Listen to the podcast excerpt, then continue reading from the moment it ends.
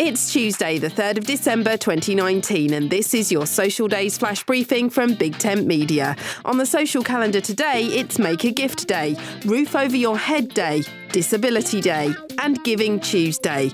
Tis the season to get creative, and Make a Gift Day is the perfect excuse to get elbow deep in glitter and tinsel. A homemade gift is unique and comes with added sentiment and love. There's no shortage of inspiration over on Pinterest, just don't be fooled by the four step, no mess, this can be done in half an hourness of it all. A wonky quilt, a knitted hat that looks more like a tea cosy, some slimy pungent soap, or a slightly flammable candle holder. These gifts all have added charm that just couldn't be bought in the shops. My name's Suze Cooper. Make sure you push social days to the top of your Flash Briefings playlist. Go to settings in the Alexa app.